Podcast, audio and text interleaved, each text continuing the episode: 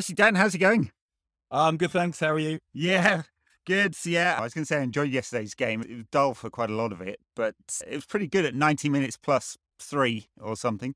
Oh, yeah. I mean, I sort of quite enjoyed it prior to then because it was the first time in a long time I thought that United looked like a team. Yeah. And a low bar, admittedly, one that could be limboed under by Robert Wadlow. There's one for your uh, Guinness World Guinness Book of Records 80s fans. um, but even though they lacked a little bit creativity, as Wenger was, uh, as Arsene Wenger might say, everyone seemed to know what they were meant to be doing, what everyone Yeah, else was meant to yeah. be doing.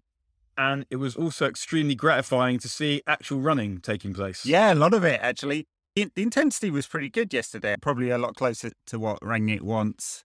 And you actually created a lot, there are a lot of shots. You know, look at the stats, a lot of shots, a lot of low quality shots. And I guess that was the bit that was missing for all the possession. The ability to work around West Ham's pretty low block wasn't quite there. What did you What do you make of the system? It, it felt like it was pretty much an Ole system, except maybe Fred pushed a bit further forward. We've seen that in a few games in recent times, haven't we? Yeah, it feels like this is the system now Yeah. that he's going to use. It's worked well enough the last the last two games, last three games now. I'm think I don't know if you try it against a better team, but there. I mean, because I always thought that four two three one was the only way you could do it with these players. But I guess if you've got Fred higher up, then you might win possession a bit higher up, and you might keep the ball away from the defense a bit better. Yeah, And so, yeah, like you get Bruno. Bruno can run, so he doesn't just have to stand there waiting for something, waiting for the ball to come to him. And particularly the shift that Greenwood put in yesterday, even though he didn't play that well, was nice to see because he doesn't usually demean himself to things like hard work. yeah. Um, defending. Yeah, yeah, Yeah, you're beginning to wonder if is he going to be one of those guys who's just when it comes to it doesn't have like he's got enough to get to where he is, but he's not prepared to abuse himself to get to where he should be. So seeing that made you think, well, actually, this is the case, and it's always the way, isn't it? Really, that I mean, you read all those stories, the players aren't happy, and no, this one's pissed off, and that one's unhappy, but you get a few results, and it all then you changes around. Yeah, change changes very quickly. I think the the good thing uh, about yesterday is it felt coordinated and a system they should all be pretty familiar with. Perhaps the only little tweaks were Fred's position and Bruno's position. Maybe it's a double eight. Uh, these are minor things around the the edges, aren't they? And Ronaldo, at least I thought watching the previous week's games back, he he'd got into Bruno's zone a lot. He wasn't really playing as a number nine. He's And uh, playing much too deep. yeah, and because look, he doesn't, as we know, he doesn't do any running. He he doesn't press. He's still in the bottom one percent of any forward around the big five leagues in Europe. And if he's not going to do that, he just needs to get in the defenders' zone and occupy them and be in the right position to score a goal. It's possible that he'd been told to come deeper for the runners to go by him. Yeah, if they're going to do that. I agree with you. He should be within the width of the goal and trying to, trying to, like, backing into the defenders basically, so that he can then come off them. One thing I wondered about him: Are we meant to notice his just for menning or not? Does that fit with the brand? I like is he is he trying to hide the onset of age, and he's just dyed his hair? That you, could always, always see that tinge. I also think I think Telles might be at it as well. But um, Are we he's meant to- definitely got some grey streaks. Telles has, yeah. are we are we meant to notice, or are we not meant to notice that that is what Ronaldo's doing? I, you know, mirror, mirror on the wall the 400 of them that he's got in his house. Yeah. Meanwhile, meanwhile, Maguire with his little beard, he basically now looks like that lummox nerd at school who hits, pu- who hits puberty first, and he's got like what? I, I just I can't get. Has he gone to his to his girlfriend? What do you think? She's gone. Oh, Harry, you're a real dream dreamboat now. I think men with big heads shouldn't wear beards. It just makes their heads look like footballs. But in Harry's case, I guess that's his whole sort of persona, isn't it? Ronaldo, what a strange week he's had. I mean, uh, he wasn't that good yesterday. I, like He was crap yesterday. Yeah. I go as far as to say. That's fair enough. When he when he's like that, he's probably a net negative for the team. But there's a however coming, isn't there? Well, I mean, the however, is he's got a few goals this season. The but that's that's he has to contribute that. Otherwise, what is the point? I don't know where you stand on the the whole drama after last. We didn't talk about it last week. The, the sort of strop he had against Villa. Uh, I'm an adult. I could not give a fuck. I, I can't. Like I couldn't believe that there were people that did. I know I didn't give a fuck. The like, the whole sitting on the step was funny, and it was a kind of minor challenge to Rangnick's authority, I suppose. And then he didn't celebrate the goal. He handled it well. So Rangnick did, yeah, yeah. He was very clear about it, and uh, he actually called Ronaldo out for being uh, too emotional, which I thought was interesting wording. the demonstrative aspect of it, I couldn't give two shits about because it's football. It's pan- like it's all pantomime. He's him. It's all that. It's all that stuff. Like if I'm Yep. going to start caring about Ronaldo's behaviour, then that Yeah, sure yeah. as fuck is not where I'm going to start. Yeah, well, we're going to start with far more controversial. Well, not even controversial necessarily, but yeah, we know where this is going. Yep. Yeah, like that's where I'm getting bothered. I don't. I don't care about that. The thing that you said about why don't you take off one of the younger players, the rank didn't have to reveal, but did. Made me think: Is he starting to undermine him on purpose? here? I don't know. Well, that felt like it. Rangnick's quite deliberate with his words. He's not that. Yeah. He's not that emotional. yeah, I Uh, agree. and and his language is pretty good, uh, English language that is, better than my Yeah. German.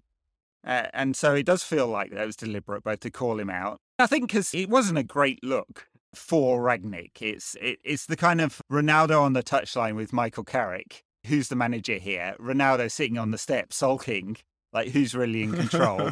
and I think we know who won that one. Although Ronaldo's back in the team, and he will be next I- week, and he will be the week after that. So I might, I'd probably have taken him off when we were. I thought the Rangnick did did well with the substitutions because I was watching the game and actually said, said, to, said to the friend I was with, uh, I hope when he gets to 80 minutes, he takes off one of the midfield players because there's a point where when you're, when you're chasing the game, Yeah. where you still like you want to keep the team structure, so you're more likely to do a like for like or change the formation.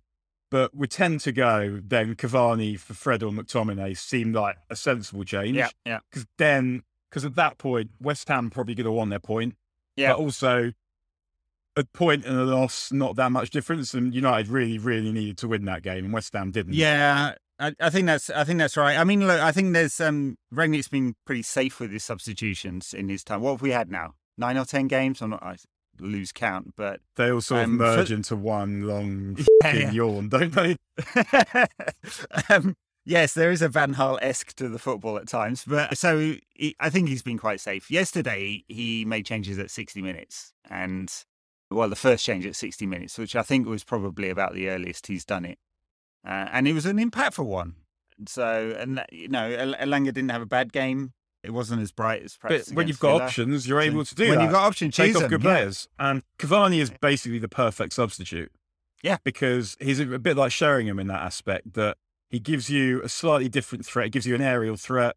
He Yeah. can come deep and he can come deep and hold the ball up. You can. He's not the greatest finisher, but you can trust him. t you can trust him to make the right decisions. And Right. that.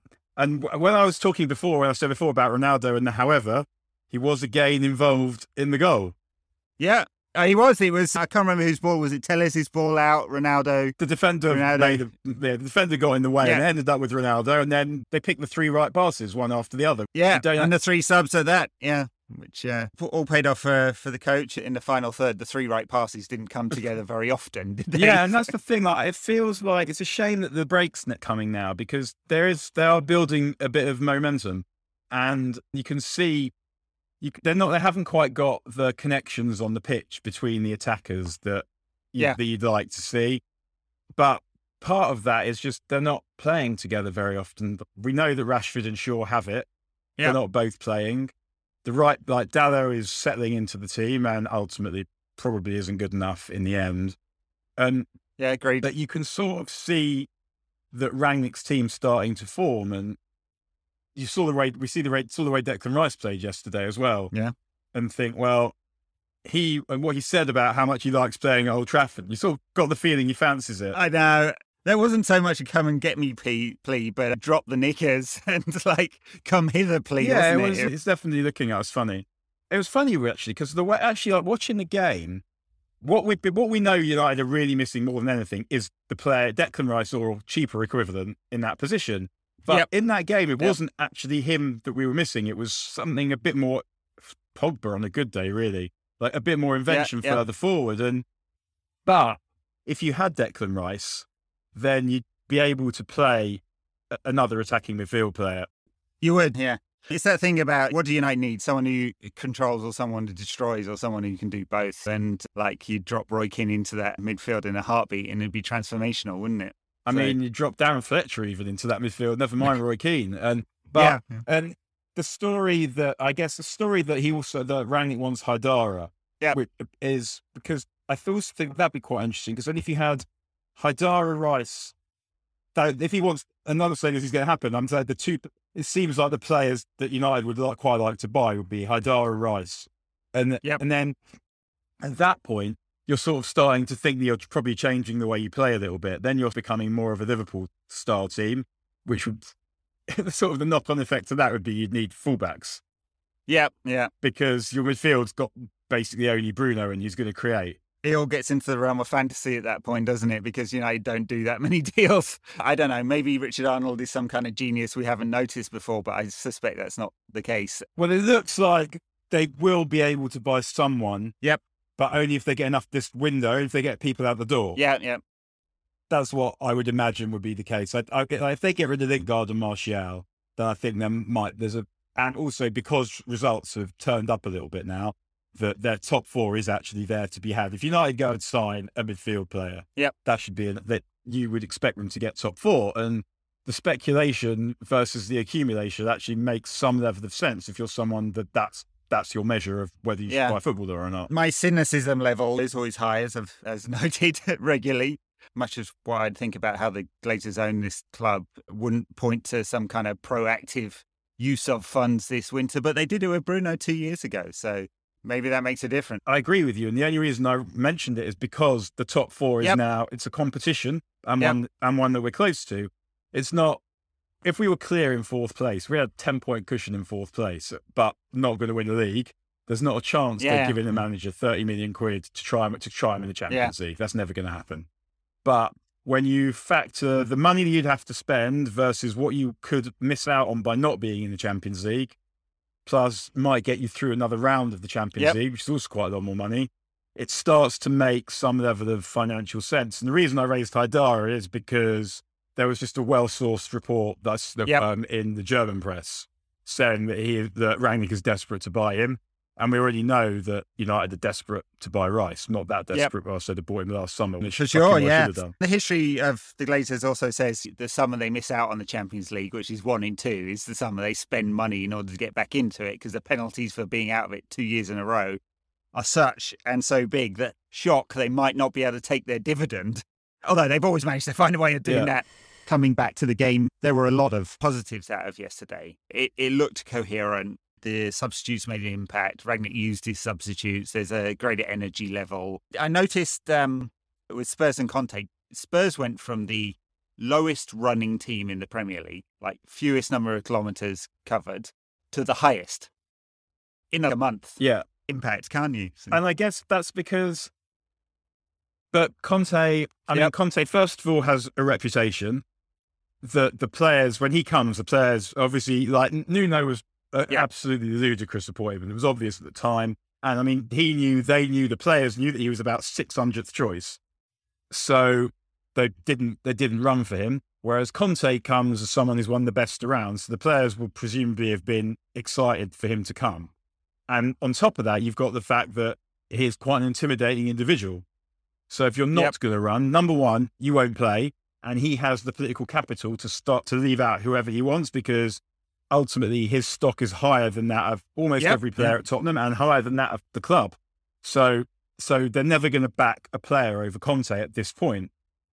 Whereas United's a little bit different because they're signing Rangnick, who's not a particularly intimidating individual, doesn't appear, although he does seem to shout a lot, apparently. And he's, he's not a particularly intimidating individual, and Yeah, he doesn't sure. have the CV that Conte has either. So, so the players actually, he's sort of got to win them over, and he's got to persuade them to do as he says. And you kind of think, like, listen, dickheads, you play for Manchester United, like, do it. But people are people, and no one likes taking orders off anyone, and no one likes taking orders off any boss who they don't respect. And it doesn't matter whether you're a footballer or whatever you do, that will be the case. And when someone new comes in to tell you what to do, not lots of people are not going to immediately be Yeah. right. Well, let me obey. And that's not particularly a bad thing. If I took football and Manchester United out of it, I'd be back in the workers every time. Like the boss has the boss has to prove himself. And even then, you can understand why people try and do as little as possible or want to be convinced this person knows what they're talking about. Yeah, I, I, take all this with a grain of salt, but there were a rash of stuff coming out from a whole range of uh, different outlets um, about Rangnick's coaching and the people he's brought in alongside him. Not particularly high reputations, his team lower reputations than his. And with wins, that will die down, won't it? And every, everyone's going to be much happier and believe in this manager and do more likely to do what he wants them to do. That he's been flexible enough. He's not been so dogmatic with his his the system he came in and said this is my system, and he's ditched it pretty quickly. I think that at least leads to some level of I'm going to listen or understand what my players are about, and that's good. Yeah, agreed. I was s- surprised that he like because his that four two two two clearly marginalised Bruno, and yeah, you can't afford to do that. And then, but then I was concerned when basically he dropped Bruno at the earliest available opportunity when he missed was it the uh, the Burnley game, yeah, and they beat the bottom club. And then he decides that this 4 2 2 2 is actually good enough and he doesn't need to pick Bruno in the next game when he's back from suspension. And that to me was concerning. Just thought was so stupid. But mm-hmm. he's obviously, he's not done it again. And it's no, very no. obvious now that Bruno is going to be the centerpiece of the team. It doesn't matter what, what the perceived drop off is in Bruno's performances. Every single attacking metric goes through Bruno. It's obvious both with your eyes it has to go through Bruno for United to function. And with the data, nothing happens if, if he's not playing. Nothing, nothing. Even yesterday, he didn't play well yesterday, but it looked like if something was going to happen, it looked like it was going yeah, to be him sure, that made it. The radar was off, him, wasn't it? You know, he was the, the passes were going astray. I mean, partly he was trying to hit these fifty yard passes because he was a little deeper, but at least something's been. It's not like Fred or McTominay. I, I was going to say not like Fred or McTominay would pick a pass, but Fred's picked a couple in recent games, hasn't he? Uh, McTominay's long passing is actually not bad. Like his problem yeah. is the short game. It's getting the ball out and part. It's like taking up a position where he's not blocked by the cover shadow, and where he and picking clever, quick, sharp, like Roy Keane passes basically into midfield but his long passing's actually not bad, and he's not bad around the box either. It's just that phase of the game when you're trying to move the ball from defence into midfield is where McTominay yep. has a problem. And one of the reasons I guess I would persevere with him, aside from the fact that we know what his good qualities are, and he does have them, is that the thing that he doesn't do well is that, and it just didn't. Re- it never was never really seemed like it's something that the ability to get out of the passing lane or get into his passing lane, get out of the cover, has always been a problem. And to the point, it looks like he's trying to hide. But he's hiding. Yeah, it's a strange one because he's literally like, he's, he's, he's, he's one of the few players with reliable arsehole in that team. He's the only one who turned up in Gdansk. Like they, without him in Gdansk, yep. they would have lost in 90 minutes, I think. And he's someone that in a big game, ideally, yeah, you'd like a better player than him. Like him and Fred. You can argue about him and Fred and what they do. Are they good? Are they crap? Which one's better? You want a better player. You want better players than both of them. Ultimately, they're both good to have around, yeah. but I don't think either really is good enough for where United want to get to. But I feel like with Fred, the problem, the main problem is the carelessness of the passing, and that sort of feels mm-hmm. like it should be resolvable. But at the same time, it just feels like you've probably always done that. Whereas McTominay, it's more like like it's just understanding the game. It's not te- it's not exactly a technical skill. It's just look where you are. Yeah. just, I feel like he should be able to get by that with, I mean, he should be able to get by himself, should really do it in the first place. But I have some hope that he'll get better at that. But my, obviously, my main hope is that they sign at least one midfield player and, and maybe Hannibal will be good enough to be the other one. Yeah, so other performances yesterday I thought were interesting. I mean, Harry Maguire did okay on his return. No, no horrendous fuck ups, which is, you know, normally what you're looking for for Harry Maguire. you sound like uh, Annette, Annette Bening in um, American Beauty. You well, he didn't he didn't screw up once when the when, in the concert. But I thought Maguire I thought Maguire played quite he well. He got the ball into midfield really well. I thought it does help. It's one of the things he's actually pretty strong at progressing the ball out of defence into midfield. And you know, I played quite a few longer passes yesterday as well, which obviously rang it once. I to get the ball forward pretty quickly. Yeah, they've started kicking it out yeah. again.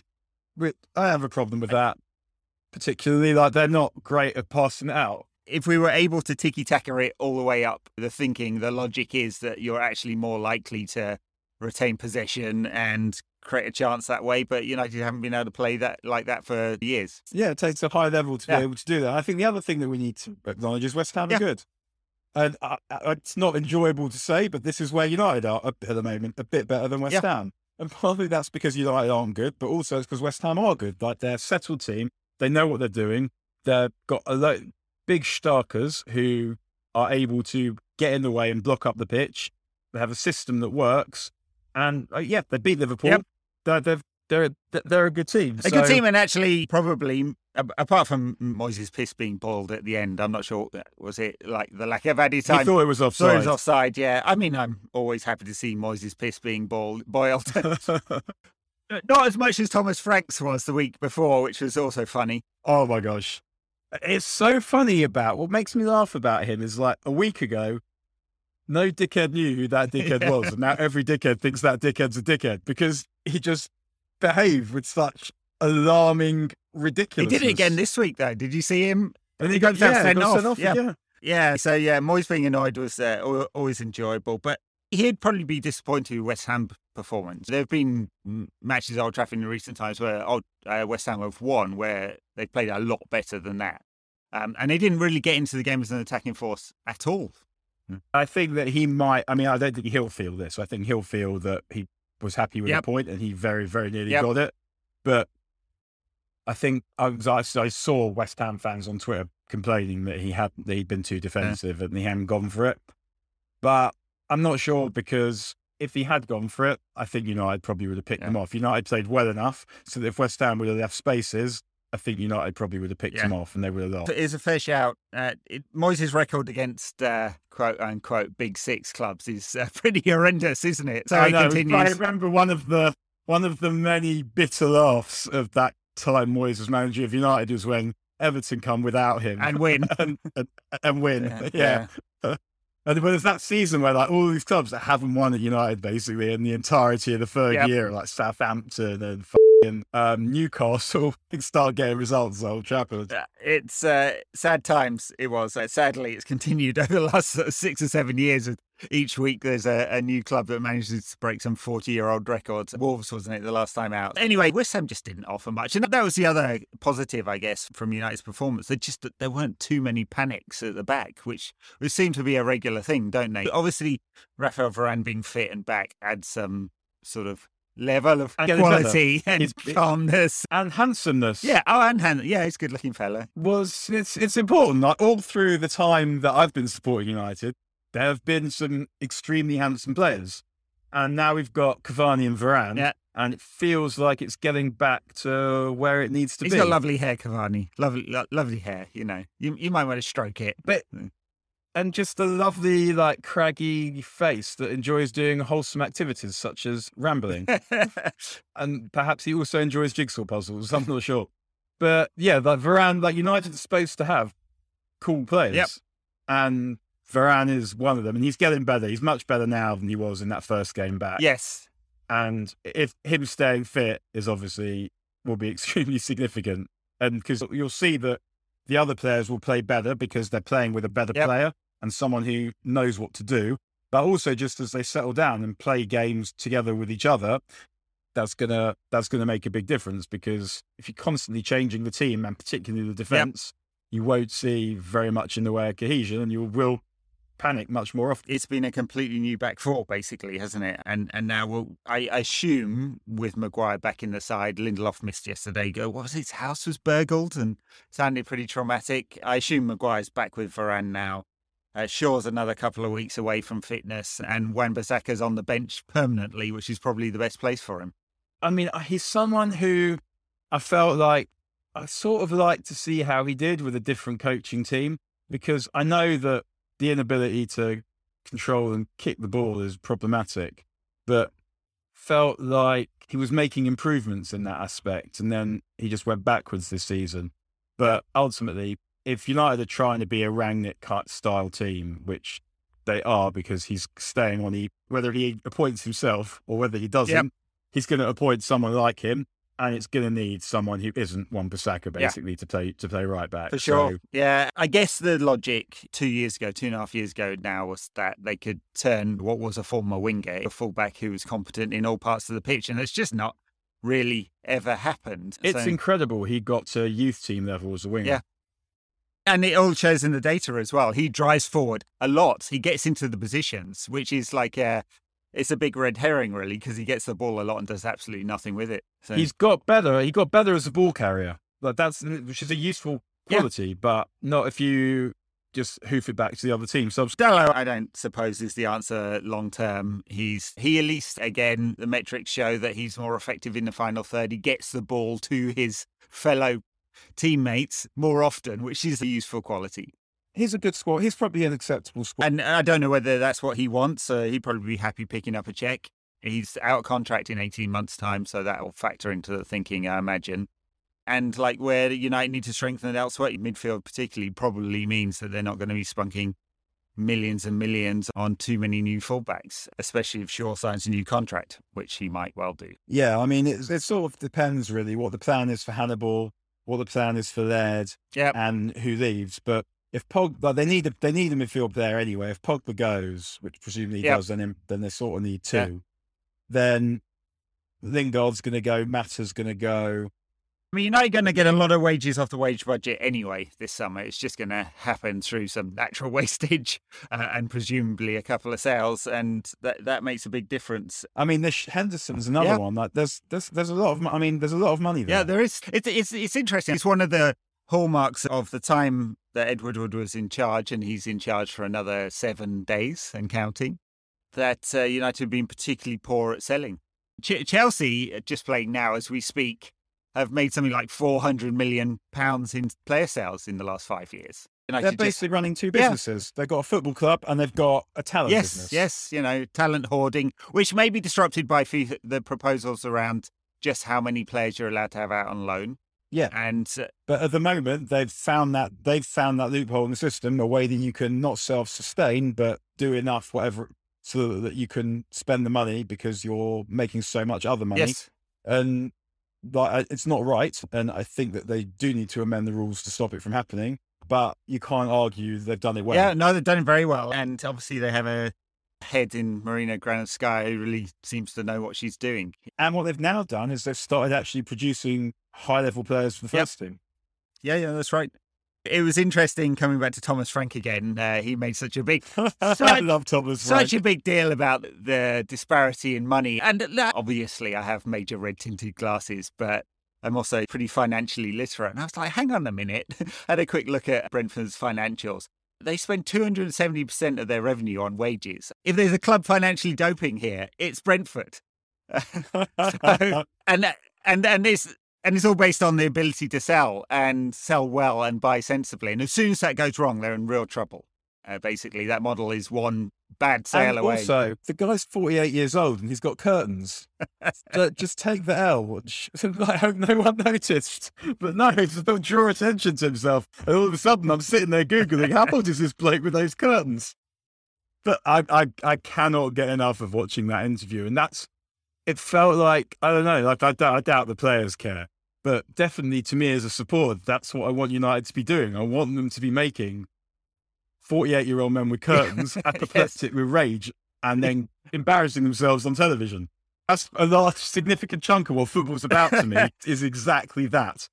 Someone like him was good. making a show of himself. And, and like, and then the fact that he then followed it up again is just like, oh my gosh, it's like he's competing with Thomas Partey for who can have who can have the worst possible week. It was entertaining. We want those characters, don't we? We want that passion. Um, talking about characters and passion, we talked about the goal a little bit, but I have to say I did enjoy the footage. I'm normally one to avoid United's uh, social media accounts, but they stuck out the the goal footage from multiple multiple angles, and uh, Edinson uh, celebrating it like he scored the goal was was properly enjoyable. I thought he he always uh, goes on. Oh, the whole thing was enjoyable. McTominay like trying to charge them and just completely missing and sending himself careering over on the I- I- shoulders. like whenever there's no footage of that ilk that doesn't add frisson to strides. Oh no, for sure. Actually, I, I don't know whether you caught the footage of Spurs winning at Leicester. The, I did. the fans, the sort of fan footage, which was, I mean, would have been great if you're a Spurs fan. One of my Uh, friends was a Spurs fan in the home end, Right. actually. And um, he, Right. and there was the guy who I don't know if you saw this one. There was the guy who was like mouthing off to the Spurs fans while the winner went in. There's just yes, everything, everything you want from a football match, just exactly that. And there was some, there was another, there was another video of the Leicester fans who were basically filming the end, bitching about it as the Yeah. as the winning goal went in. as the goals were going in, yeah, good stuff if you're a Spurs fan, and and good stuff for United. It's like obviously the fans fans go home elated. The team's going to be elated because what would have been a frustrating draw turned into a win with what five seconds remaining. I think they kicked off and that was that it. was wasn't it. It was it was it was almost more or less as late as it's possible to score. And Rashford has scored more last minute winners than any other player in the Premier League. in Premier League history. Yeah, I know football did exist before '92, but it's an interesting stat. I think that we see more late, more last minute winners than we ever did before Yeah. as it happens. It doesn't mean that it will necessarily be the case that he has still scored more than anyone, but it is does make a point about him that he's more, even though he's unreliable, he's Yeah. much more reliable than most of the other players we've seen in the post Fergie Yeah. era. Like his big game performances in particular, goals in Derby, his goals against Liverpool, the winner against Anderlecht, Yeah. the winner against Vigo in the first leg, man the match in the cup final. And I think it's probably fair to say we hoped he'd be a little bit better now than than what he Yeah. is. But he is still he is still good. He's still good, and, there's And- there's still, you know he's still 24, and there's so there's time, not much time, Not loads Not of lo- time. yeah. yeah. and and certainly the injuries over the last two years are concerning, and and he was probably overplayed, right, and and that would have contributed, um, probably to the stress fact fracture. I'm not, you know. I, I, I'm- not medically trained, so I'm making that one up. And then the foot and shoulder injur- injuries last season. It's like all of that can derail a career. We've seen plenty of players being derailed by that. McTominay flying into his teammates yesterday, uh, he could have popped his shoulder out. if that was Brian Robson, both shoulders would have come out as regularly did. So these things can uh, ruin a career. And I hope for Marcus's sake, he's fit all the way through to the end of the season because he's going to score goals for United if he is. He's got something extra. That pace is super, super useful in a Rangnick side where you want quick transitions. and he's got a fight for his place now. yeah, so yeah. if he doesn't if he doesn't put it in in the way that Rangnick wants, he had lost his place. Yep. I think there's probably a good chance he starts the next game now instead of Elanga because he's done enough to win Yep. his place back, probably. But if you don't play well, you won't play. And that was Uh, the real usefulness of Elanga coming into the side, wasn't it? Uh, to say to a few of them, you know, Jadon Sancho included, who didn't didn't Yeah. get a sniff yesterday. Not even sure he was on the bench. I, no, he, he no, that was because he he still. Oh, he's still a fam- family member. fam- yeah, of course. Yeah, yeah. Oh, that was the other part of the Thomas Frank interview. All right, Thomas Frank over here. I'm just channeling him at this point. Yeah. Sorry to keep keep going back to this, but it was one of those interviews where he got absolutely everything wrong, didn't he? Spectacularly. But Yes. just it was just the absolute like bitterness of it all, of, and just so many different aspects. If your team played better or could finish and have some composure in front of the goal, they, would have won that game. Yep, yep. And the goals that you say, you'd stop bitching about Sancho, who didn't play. The three goals were scored by players whose combined value is Zero, zero, yep. and significantly less than that of Ivan Toney. Yep. Who did, by the way, score a banger today? He, if he'd uh, had his shooting boots on against United, United would have been in trouble in that first half.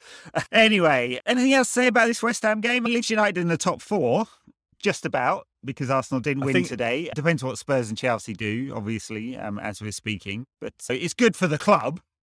And I guess we want United to be going to play in the Champions League more often and uh, miserably failing at the group stage. You know, it's it's better than the Europa League. Hundred percent. I can't be doing with another year of the Europa League. Just so unbearable. Or worse, the at that- those- conference. You're right. And then I think from here, United should be able to take care of to take care of the top four. But also, I want they need to start playing better because they should beat Atletico. And once you get into the last, once you get into the last Yeah. eight, you're not that far away, and there will be teams in the last eight that you can beat. Yeah. I would back United's best level probably doesn't beat Bayern No. In any, however well or badly Munich played, but they could beat their top level could beat any of the te- any of the teams that are left. Sure. And also, you know, not not to bang on about finances, it makes a big difference to United's coefficient and pool money as well. I mean, a really big difference. It's tens of millions, basically, if United go further in the, the Champions League. And maybe the Glazers change the habit of a lifetime and spunk some of that money in the in the right way in the transfer market. So the whole thing is, it's also it's just momentum. It makes yeah. like it makes the club seem attractive to the players that you want to sign makes the players feel better about being there, feel more confident in themselves, and happier with that they're going somewhere and they're not wasting their career. As and there must be players. There'll be players in that dressing room like Pogba and De Gea. Yep, will be thinking, I what have could basically have wasted my best years doing bollocks. And it's not just United's fault; it's also their fault. But United are also partially responsible for that. Like the vision they sold Pogba yep. was a lie. Yeah, yeah. Which and I'm not defending Pogba particularly by saying that because I see all the say I see lots of things that I that I, that I don't like about Pogba. Yep. And he's got amazing talent and touch and imagination, but the lack of intensity is a problem. Sure. But if you put him in a team with players of similar ability, his intensity would raise, or they would be able to carry it in order to. I imagine, and this is a kind of counterfactual. I can't prove or disprove, but I imagine if he'd chosen Madrid when he had the chance to, rather than coming back to United, that the last six years of his career would have looked very different. Uh, yeah, he'd be so, happier. I'm that. I'm sure of that. And De Gea was, you know, one broken fax machine email. Ed Woodward up whatever happened on that evening when, when the papers in went in what five minutes late from from being the same. You know, he just certainly won a lot more silverware. And what you saw with De Gea was that he was he went stale. Yeah, he was the he was the best player in a crap team that wasn't in danger of winning anything good. He was under no they were they weren't competing for anything good, and he was on and he wasn't even playing in the cup games, and he was under his place wasn't under threat. Yeah, and so he went stale, started tossing them in, and as soon as the team got a bit better, and his he was going to lose his place to Henderson, hey presto, he's playing again, and he's he's still not perfect, obviously. Like the needs to come for his cross. It needs to come for crosses, It'll never to change that. defense, yep. and that's unlikely to ever change. Yep. But we're seeing much closer t- to his top level, such that we'd without him this. It's a boring stat, but his expected goals versus actual goals against is really low. He's saved United something like eight or nine goals, and having a yeah. goalkeeper. Like I think there's a it might not be a coincidence that Maguire's best form for United came in front of Henderson. Right. Yeah. Because I think there's a strong chance that the back four prefer playing in front of Henderson in terms of the way that they're going to be organised because yep. they know that the keeper probably talks a lot more and they know that he's going to come, but he's not going to save the drop bollocks in the no. way that De Gea has. And one versus the other this season, I'm absolutely certain that we're better off with De Gea not dominating the six yard box than we are with Henderson doing a lot of shouting. He's basically Ramsdale, isn't he, Henderson? like he's always he's always talking, like talks and talks an astonishingly good game, but his keeping is not, not yet caught up. Like not crap and like potential and ability to get better, but neither of those like don't appear to have the athleticism that you need to be one of the best. It's true. Anyway, I, have run out of stuff to say about West Ham United uh, and United this week. Uh, any other thoughts? We haven't got a game next week because it's the the winter break, and then it's the cup game after that. Yeah, it's a shame to lose that momentum. A shame, shame one would say. And I don't think they're going away to like a few of the players are going away, but they're not going away as a squad. I think Arsenal are off to Dubai or Abu Dhabi or something like that tonight. Someone sent they? me, yeah, someone sent me a photo of Maguire and Dalot and Rashford. I think going to Dubai because. Right. I think the point was to notice how crap their clothes were. They're just terrible wigs, terrible wigs, not terrible wigs maybe terrible wings also. But yeah, I had assumed that this wouldn't be holiday time. This would be training time. But I guess maybe break means break. Maybe they're away for some time and work doing work the rest of the time. I'm not sure.